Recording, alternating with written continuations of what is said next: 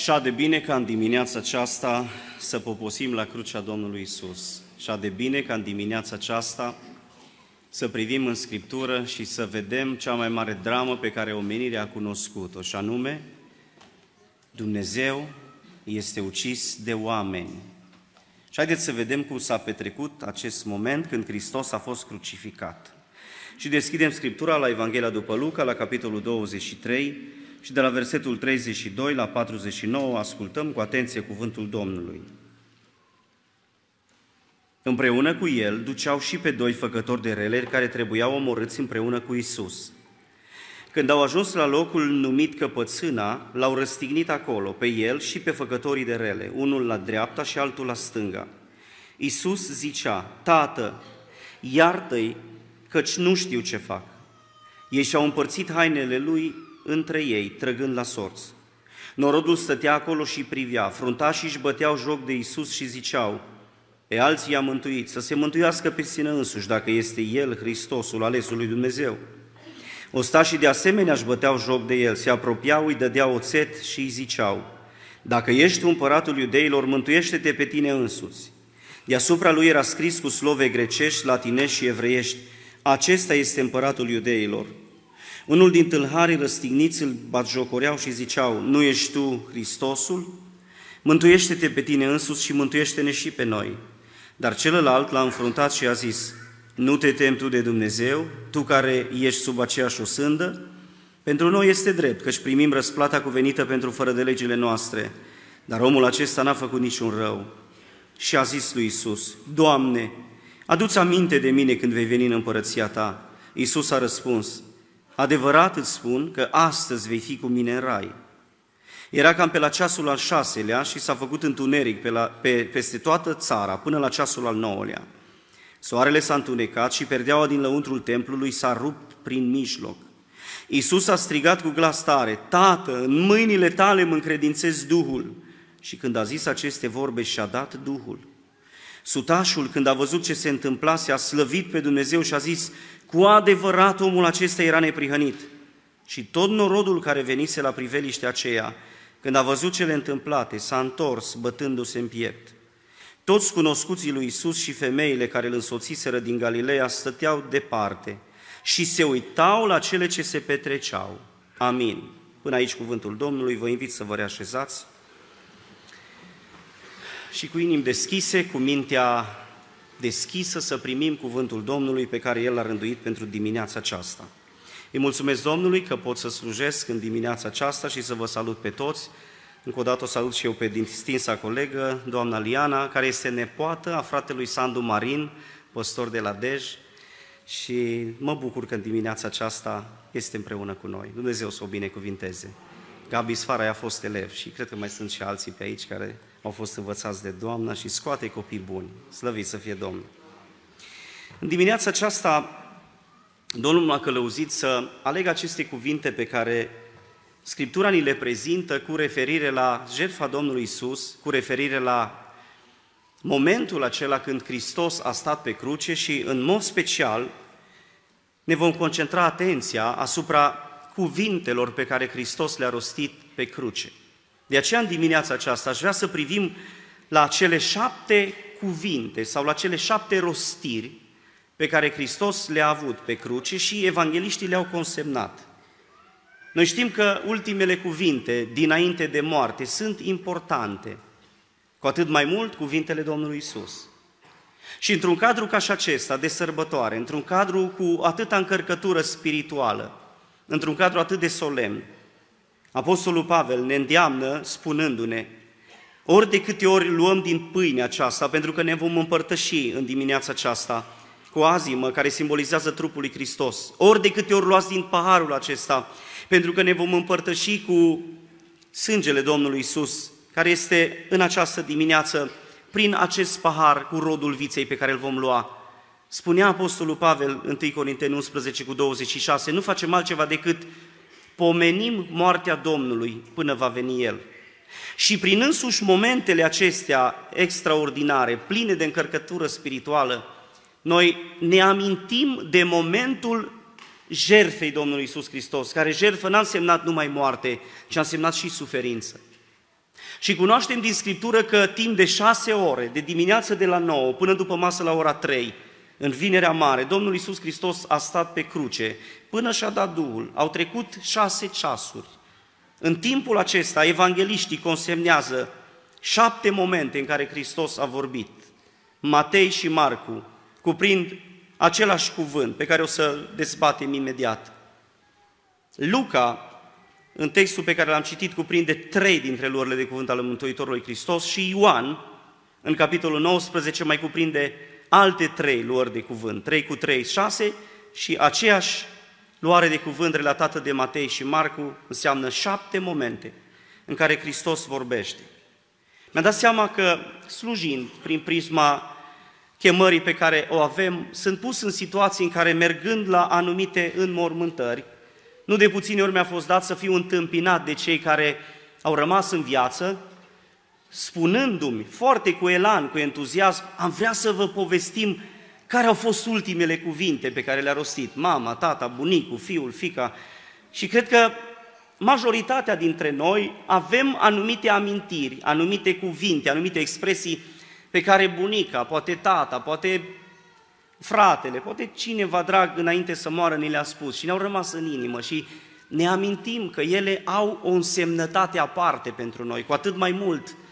Mă gândesc în dimineața aceasta când ne-am adunat să serbăm cina Domnului, să ne împărtășim cu trupul Lui, să ne aducem aminte de jertfa Domnului Isus. Când Apostolul Pavel zice să faceți lucrul acesta spre pomenirea mea, citându-L pe Isus Hristos, acolo este un cuvânt anamnesis în limba greacă, care înseamnă a readuce în prezent o amintire care a fost uitată, dar a retrăi sentimentele acelui moment. Ori în dimineața aceasta, Dumnezeu vrea să ne aducă pe fiecare din, nou, pe fiecare din noi, din nou, la poala crucii lui Hristos, în fața celui care a fost jertfit.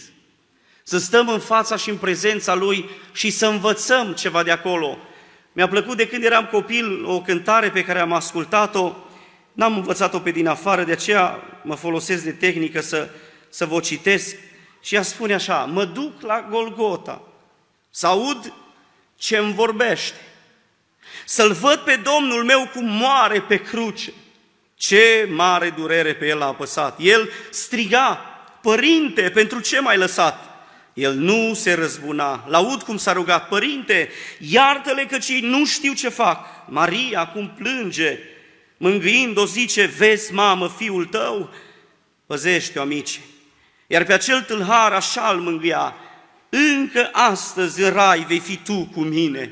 Se toți sunt, el striga, durerile sunt mari, prietenul nostru cel sfânt, pe cruce în chin răbda.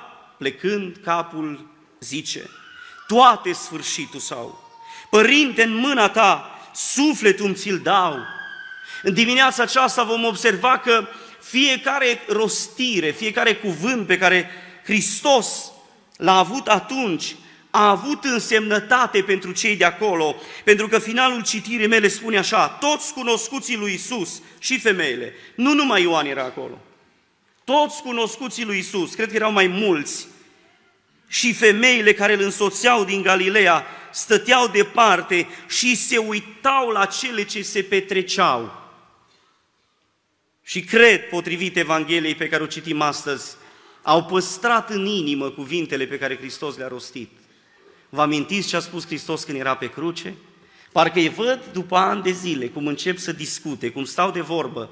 Parcă îl văd pe doctorul Luca, un om meticulos, un om cu studii, un om care a știut ce înseamnă să cercetezi un fapt în sine, stă de vorbă cu ei și spune el după cercetări cu deamăruntul, l-ați auzit și voi cum a zis cuvintele astea? Și voi l-ați auzit, erau mai mulți acolo. Cei ce-l cunoscusere, erau femeile, era Ioan, da, l-am auzit. Ne-au rămas aceste cuvinte, de aceea sunt vrednice să fie consemnate în Evanghelie. Și în dimineața aceasta, când ne vom uita la cuvintele Domnului Isus Hristos, dincolo de niște cuvinte rostite, aș vrea să descoperim în ele ceea ce Evanghelia ne spune. Pentru că atunci când Domnul Isus Hristos vorbea, chiar fiind în agonia morții, acele cuvinte aveau putere. Pentru că știți cum a vorbit Domnul Isus Hristos pe pământ? Biblia spune că oamenii când îl auzeau, se întorceau și discutau între ei și ziceau, vorbește ca unul care are putere. Părea slăit pe cruce și în ciuda faptului că trupul lui era pătruns de suferință, era aproape desfigurat, cuvintele lui au rămas cuvinte pline de putere și au rămas cuvinte care poartă întrânsele viața veșnică a lui Dumnezeu. Spunea Apostolul Petru în Ioan, capitolul 6, versetul 68, unde să ne ducem, Doamne? La Tine am găsit și Tu ai cuvintele vieții veșnice. Iată-L pe Hristos pe cruce. Chiar dacă vocea Lui e mai stinsă, oamenii L-au auzit. Au fost momente în care Biblia ne spune, și am citit în dimineața aceasta, a strigat cu glas tare. Unele au fost șoptite mai încet. Unele au fost spuse către cel de lângă el, altele către cei ce se uitau la cruce, altele către cel care îl privea din ceruri. Primul cuvânt pe care vreau să-l subliniez este cel din versetul 34, Luca 23, textul citit. Iisus zicea, Tată, iartă-i, căci nu știu ce fac. Acest cuvânt îl numesc eu în dimineața aceasta cuvântul iertării, cum altfel să-l numim. Momentul în care Hristos stă în fața acestei mulțimi mari și evanghelistul Luca, când scrie această Evanghelie, are în minte acest scop, vrea să transmită oamenilor că Isus Hristos a fost Mesia care a fost promis poporului Israel, cel venit să ierte păcatele oamenilor. Și chiar în momentele de agonie, în timp ce Domnul Isus Hristos muria, iată ne lasă această imagine a iertării. Această imagine a împăcării oamenilor cu Dumnezeu, plin de ură cei ce stăteau în fața crucii, plin de sentimente negative, murdare, cuvinte injurioase. Ați văzut în dimineața aceasta că am citit și Biblia spune norodul îl înfrunta, fruntașii îl înfruntau, ostașii vorbeau urât cu el, tâlharii vorbeau urât cu el, toți, toți îl socoteau pe Hristos vinovat. Și în acest context, parcă el singurul face notă discordantă în acest tablou, trei cruci, trei destine, însă cel din mijloc grăiește, Tată, iartă-i, căci nu știu ce fac, ce cuvânt, ce expresie, ce adâncime, ce profunzime au acest, aceste cuvinte. Ne dăm noi seama în dimineața aceasta că atunci când Domnul rostea aceste cuvinte, El vrea să spună că El în harul și în mila sa poate să ierte toate păcatele din neștiință ale oamenilor. Nu știu ce fac. Ei nu-și dădeau seama că nu conștientizau ce se întâmplă acolo. Oamenii aceia ce făceau acest gest josnic, să-L răstignească pe Hristos, nu realizau prea bine ce se întâmplă. De aceea spune Biblia mai, mai pe sfârșit, și tot norodul, după ce Domnul și-a dat Duhul, care venise la priveliștea aceea, când a văzut cele întâmplate, s-a întors, bătându-se în piept, erau consternați oamenii aceștia, pentru că ceea ce se întâmpla acolo pe cruce ei n-au mai văzut niciodată. Pentru că ei erau martorii unei scene unice în istoria umanității. Muria Hristos, cerând iertare pentru toți oamenii, pentru cei care nu știau ceea ce fac.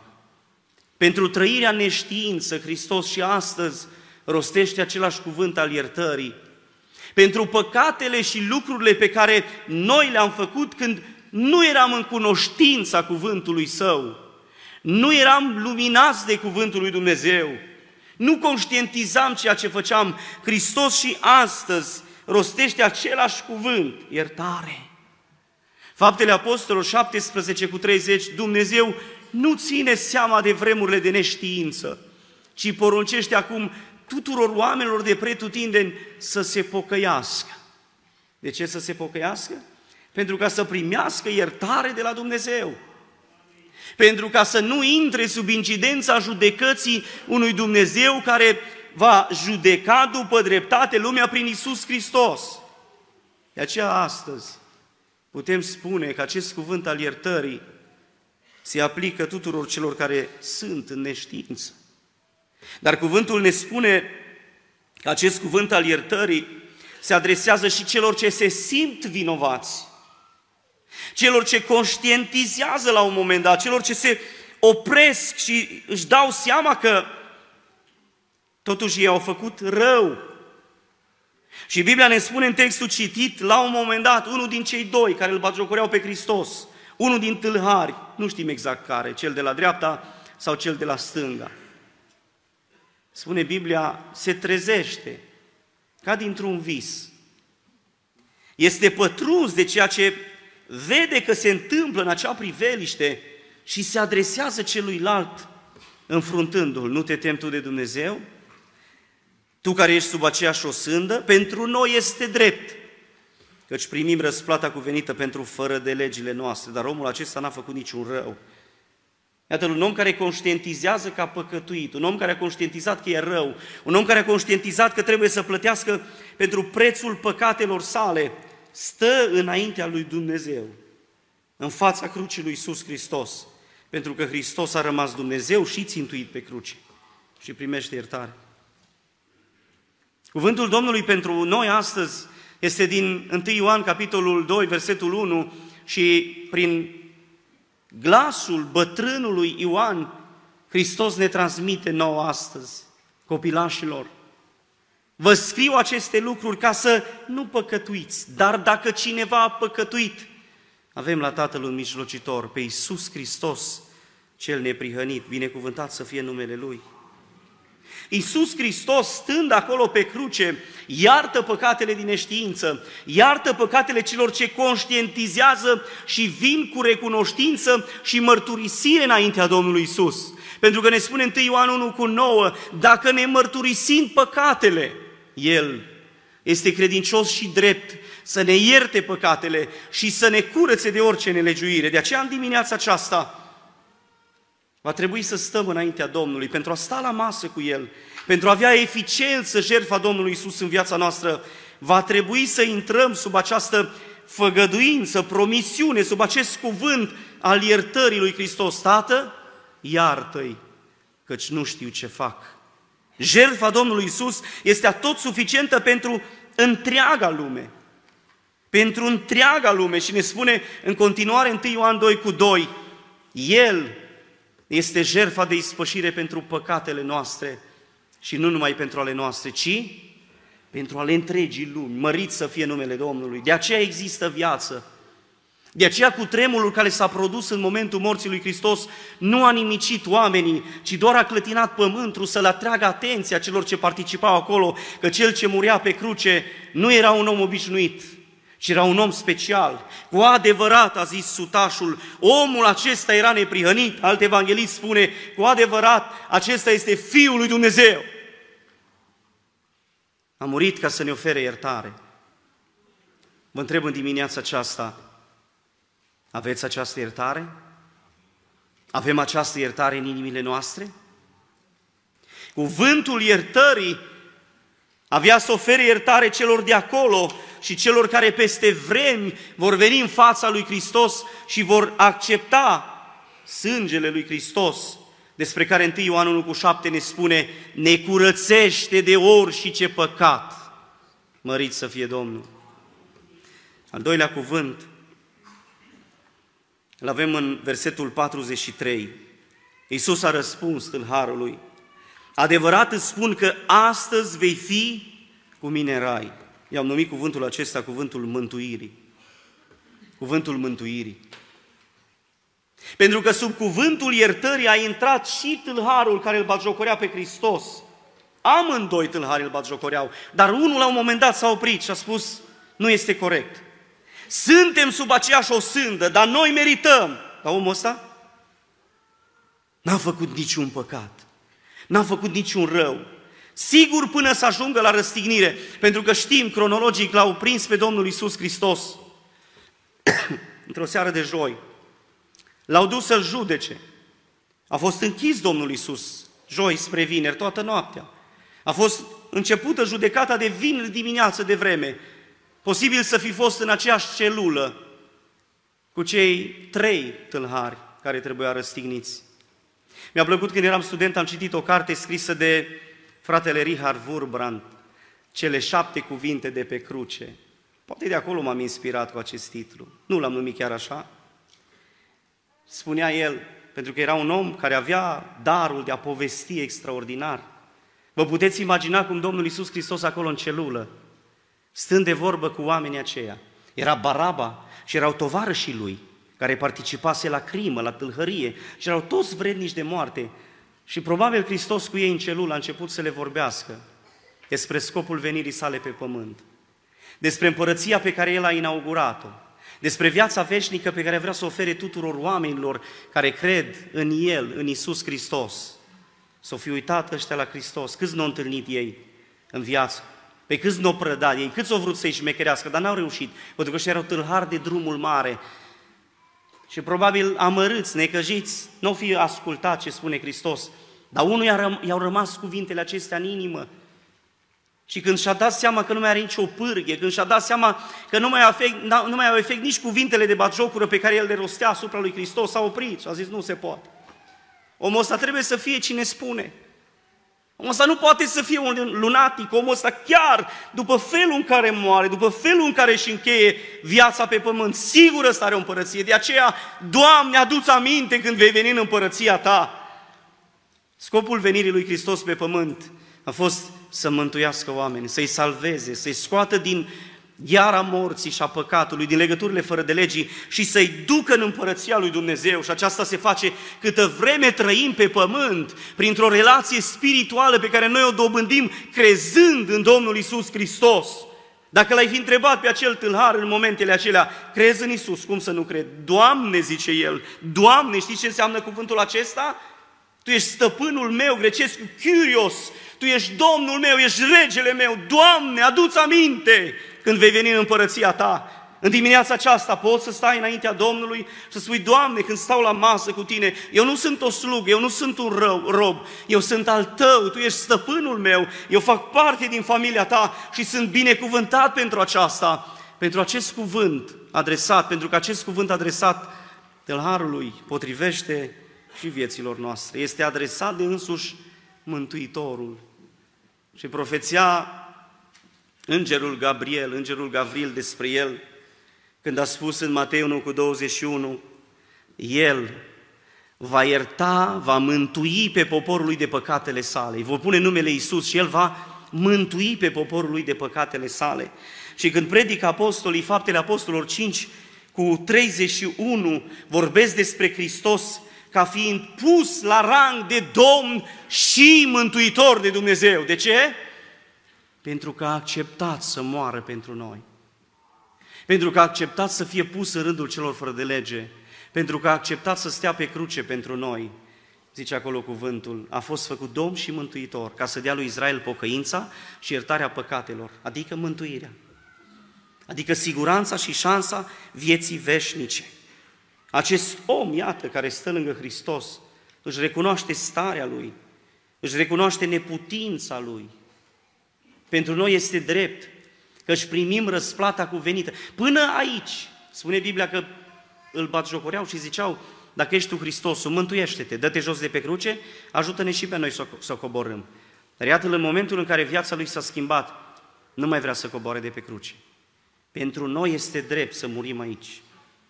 E drept, e normal. Nu mai strică, nu-ți vinovat. Nu mai strică justiția nu are dreptate. Nu mai strică s-a procedat incorrect față de mine, că una sau alta. Nu, este drept să mor aici. Dar omul acesta n-a făcut niciun rău. Doamne, adu-ți aminte de mine când vei veni în împărăția Ta. Ce cuvânt de mântuire, ce cuvânt de salvare, ce cuvânt de siguranță pentru cel care este aproape mort. Adevărat îți spun, că azi vei fi cu mine în rai. Că azi vei fi cu mine în rai. Răsună în sufletul nostru acest cuvânt al mântuirii?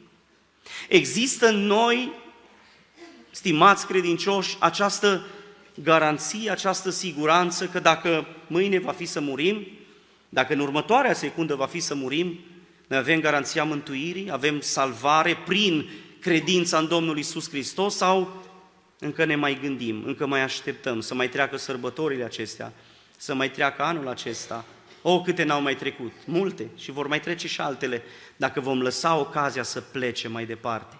Este ziua mântuirii. Astăzi, spune cuvântul Domnului, este ziua mântuirii. Astăzi este ceasul izbăvirii. Cuvântul mântuirii ce a fost adresat în Harului potrivește fiecăruia dintre noi. Pe toți ne dorește Hristos în raiul Lui.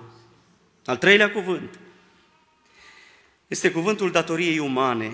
Deschidem la Evanghelia după Ioan, capitolul 19, și aici cuvântul Domnului ne spune, versetul 26, când a văzut pe Iisus pe mama sa și, și lângă ea pe ucenicul pe care îl iubea, a zis mamei sale, Femeie, iată fiul tău. Apoi a zis ucenicului, iată mama ta și din ceasul acela ucenicul a luat-o la el acasă. Cuvântul datoriei umane. Chiar dacă Hristos era Dumnezeu, chiar dacă Hristos semna, dacă vreți, actul mântuirii noastre prin însuși jertfa și prin sângele Său, nu și-a uitat datoria de om. El avea pe mama acolo. Era Maria, mama Domnului Isus Hristos acolo. Eu văd aici că Hristos nu-și uită familia, nu-și uită pe cei dragi. Cuvântul Domnului pe care Hristos îl știa era același pe care și noi îl știm astăzi, Exod 20 cu 12, cinstește pe tatăl tău și pe mama ta, pentru ca să ți se lungească zilele în țara pe care ți-o dă Domnul Dumnezeul tău. Și când se reia legea în Deuteronom, capitolul 5, acest cuvânt este inversat, cinstește pe mama ta și pe tatăl tău. Pentru ca nimeni să nu facă deosebire gândind că unul e mai important decât celălalt în economia lui Dumnezeu. În felul în care Dumnezeu a așezat ierarhia în familie, iată, pentru noi copii, mama și tata sunt la fel. Trebuie să beneficieze de același respect și de aceeași prețuire. Când Talmudul interpretează porunca aceasta, cea de-a cincea poruncă, Talmudul zice așa, a cinsti părintele înseamnă să nu-i ocup niciodată locul. Evrei aveau un loc special în care stăteau părinții la masă. Dar asta însemna mai mult de atât. Însemna să nu te așezi în poziția lui ca să spui tu ceva, să iei tu decizii, să-i subminezi autoritatea, nu te așeza niciodată în locul părintelui. Și al cinsti înseamnă să-l ajuți și înăuntru și în afară. Pentru că sunt momente în care părinții noștri și sunt momente în care noi vom avea nevoie de ajutorul copiilor. De aceea priviți-l pe Hristos, în ciuda durerii mari pe care o are, în ciuda faptului că pumnul suferinței a apăsat peste ființa lui, Mintea lui rămâne lucidă și își dă seama că mama are nevoie de respect. Ea era acolo. O încredințează lui Ioan, care era cel mai bun prieten al lui, cel mai apropiat ucenic, după unii cercetători. Se pare că erau și un pic de rudenie, că Salome, mama fiilor lui Zebedei, posibil că era soră cu Maria, mama lui Isus. Citiți în Biblie, comparați textele, sunt cercetători care susțin ideea aceasta. E frumoasă. Și dacă nu a fost verișor, a fost prieteni. Foarte apropiați. Pentru că spune Biblia, Ioan își pleca capul pe pieptul Domnului Isus. Și Isus o încredințează prietenului său, pentru că atunci când vorbim despre datoria umană, Isus nu se ferește să, să-și responsabilizeze chiar și prietenul. Chiar și prietenul. Iată mama ta și din ceasul acela ucenicul al la acasă. Sigur că de aici apare o întreagă teologie de ce n-a încredințat-o fraților lui, lui Iosif, pentru că nu erau acolo. Pentru că Biblia ne spune că frații lui, Ioan 7 cu 5, nu credeau în Isus. N-au crezut în El și nu l-au urmat. Mai târziu, mai târziu au venit și frații lui la credință.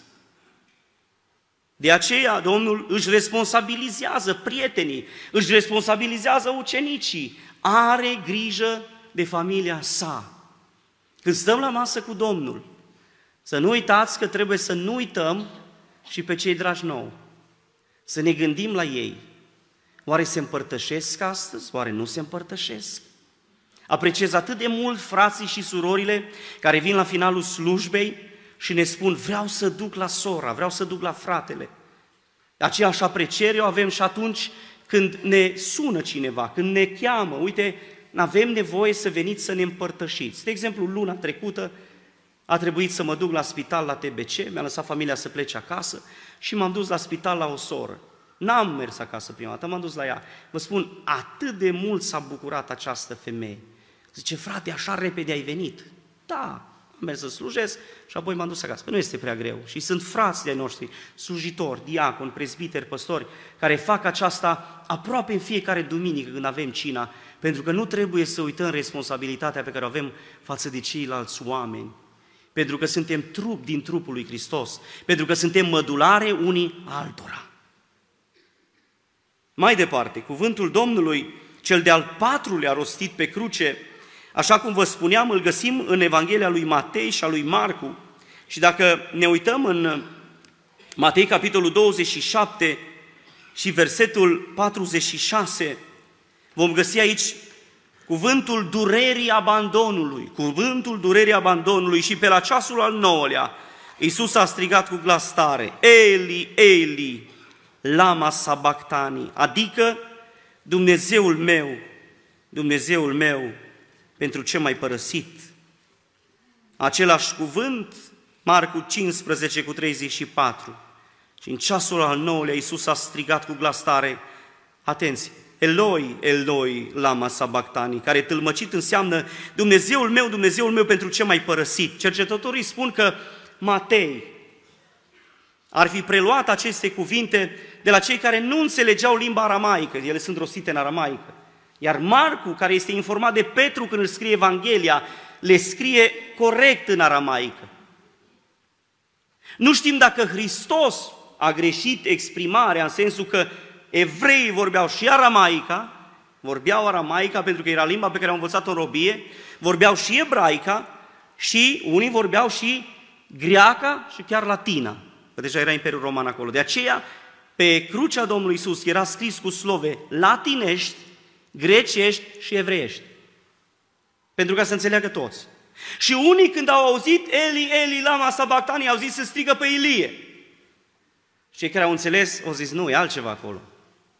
Era un strigăt al abandonului, era o durere pe care Hristos a avut-o pentru că era finalul, finalul, mai avea doar puțin Hristos și trebuia să închidă ochii, să plece din locul acela și durerea aceasta a fost foarte mare.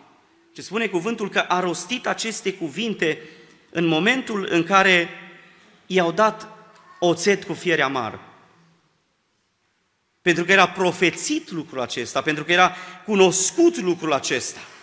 După ce Domnul a rostit acest cuvânt, Eli, Eli, Lama Sabactani, au zis, strigă pe Ilie să vedem dacă vine să-l ajute. Alții au zis, hai să-i dăm ceva, să-i ușurăm durerea, pentru că acel oțet cu smirnă, cu aloie, era pentru anestezie, iar Hristos a refuzat lucrul acesta.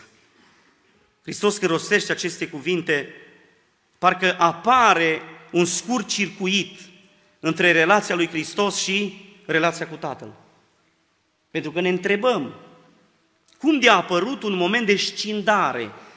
Iisus îl întreabă pe Tatăl, de ce mai părăsit? Iată, este un moment neprevăzut, dar în ciuda acestui fapt, Iisus acceptă această suferință. El nu rostește aceste cuvinte cu gând de revoltă, cu gând de a pleca de acolo. Avea putere Iisus să coboare de pe cruce? Avea. Putea să se sustragă de la chinurile ulterioare și înaintea morții să își recapete din nou sănătatea? Ar fi putut. Avea putere în sine. Dar el a acceptat situația, chiar dacă ea era neprevăzută, când le vorbește Hristos despre legătura dintre el și tatăl, spunându-i lui Filip, care îl întreabă, arată-ne pe tatăl și calea între acolo. Filip, Ioan, capitolul 10, ne spune cuvântul Domnului, de atâta vreme cu voi și tu nu l-ai văzut pe tatăl? De atâta vreme am stat Uh, Ioan capitolul 6, mă scuzați. Și tu nu l-ai văzut pe, pe Tatăl în mine și eu sunt în Tatăl. Noi suntem una.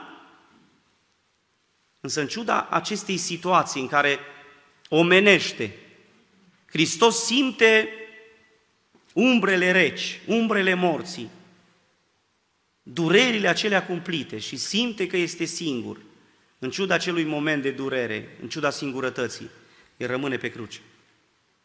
Pentru că Isus a ales să meargă până la capăt pentru a împlini planul lui Dumnezeu. În ciuda durerii, în ciuda abandonului, în ciuda singurătății, vă întreb eu, dragii mei credincioși, în momentele în care în viața aceasta umană sau în viața spirituală, rămânem singuri. Ni se pare că suntem abandonați. Ni se pare că nimeni nu mai pune preț pe noi. Ce facem? Ni se pare că e corect să continuăm al sluji pe Dumnezeu cu aceeași abnegație, cu aceeași credincioșie, știind că El nu ne lasă? Sau ne potignim, ne-au părăsit toți, nu ne mai sună nimeni, nu ne mai dă nimeni, nimeni un telefon. De câte ori nu întâlnim situații, întâlnim, e realitatea asta, când anumite persoane ne spun am fost o lună în spital, nimeni nu m-a vizitat, nimeni nu m-a căutat, nu mi-a dat nimeni un telefon, orică am fost nepăsători, orică n-am știut. De atâtea ori, eu sau dumneavoastră, am fost în situații în care ne-am simțit singuri, ne-am simțit abandonați. Ce facem atunci? Lăsăm lucrurile, abandonăm, gata, nu mai pot îndura asta? Hristos a rămas pe cruce, a plătit prețul întreg pentru păcatele noastre. Pentru că Biblia ne spune, chiar dacă omenește, Hristos a simțit această răceală între El și Tatăl, duhovnicește 2 Corinteni 5 cu 18 și 19, Dumnezeu era în Fiul, Tatăl era în Fiul, împăcând lumea cu sine. În timp ce Hristos agoniza, în timp ce Hristos era în acea suferință, ne putem imagina și mi-a plăcut această povestioare pe care am citit-o. Un tată cărui fică a fost diagnosticată cu o problemă gravă la o mână și din cauza problemei, mâna trebuia extirpată, trebuia tăiată. Și tata a încercat să vorbească cu fica. Știți că sunt acum tot felul de metode, psihologi, oameni psihiatri care pregătesc pe cei care ajung într-o astfel de situație și fetița a acceptat și a zis în final, voi accepta să mi se taie mâna, dar am o singură dorință. În momentul în care mi se va amputa mâna, vreau să mă ții de cealaltă mână și să te uiți în ochii mei. Deci spune istoria că în momentul în care s-a produs această operație, nu se putea face anestezie totală atunci, doar locală. Istoria spune că în momentele acelea de durere maximă, când tata își ținea mâna de, fica de mână și se uita în ochii ei, când în fața ei se vedea câtă suferință îndură, tata, la un moment dat, n-a mai putut să se uite. N-a mai putut. Și-a întors privirea și atunci fiica a strigat, mi-ai promis că o să te uiți în ochii mei, nu mă părăsi. El o ținea de mână. Prin credință, parcă vedem cum Dumnezeu era în Hristos. Însă momentul acela în care păcatele omenirii au năvălit furios peste Hristos, păcatul meu, păcatul tău, păcatul lumii întregi a lovit asupra lui Hristos. În momentul acela, poate că a fost o întoarcere a capului, a tatălui, care nu s-a mai putut uita la fiul său care era batjocorit și Hristos a simțit, uman, a simțit fioria aceea ai singurătății și a spus, Eli, Eli, lama sabactani, Dumnezeul meu, Dumnezeul meu, pentru ce m-ai părăsit, dar n-a abandonat. Nu s-a dat jos de pe cruce a rămas să plătească prețul întreg pentru păcatul meu și pentru păcatul nostru. Al cincilea cuvânt este în Ioan capitolul 19 și versetul 28. După aceea Iisus, care știa că acum totul s-a sfârșit, ca să împlinească Scriptura, a zis, mie sete. Este cuvântul responsabilității față de Scriptură. Hristos cunoștea cuvântul. Hristos cunoștea psalmii, psalmul 69 cu versetul 21, profeția acolo omului Dumnezeu prin acest psalm, ei îmi vor pune fiere în mâncare și când mi-e sete îmi dau de băut oțet. Hristos a socotit în viața aceasta ca om că e prioritară Scriptura, de aceea Biblia spune, Evanghelia după Luca, la capitolul 2, versetul 52, El, Fiul, Fiul Mariei și al lui Iosif, creștea în înțelepciune și în statură și era tot mai plăcut înaintea lui Dumnezeu și înaintea oamenilor. Domnul Isus a socotit că Scripturile, cuvântul revelat pe care îl aveau evrei în vremea aceea, Vechiul Testament, este atât de important pentru el, încât el a spus cu subiect și predicat, Matei 5 cu 17 în jos, eu nu am venit să strig legea, eu am venit să o împlinesc, să o împlinesc. Și a fost atent Domnul Isus Hristos la fiecare paragraf al legii, pentru că în Psalmul 40, versetul 8 spunea, iată, mănsulul cărții este scris despre mine, vin și vreau să fac voia ta, Dumnezeule. Vreau să fac voia ta, Dumnezeule. O cunoștea Hristos, a fost preocupat de ea.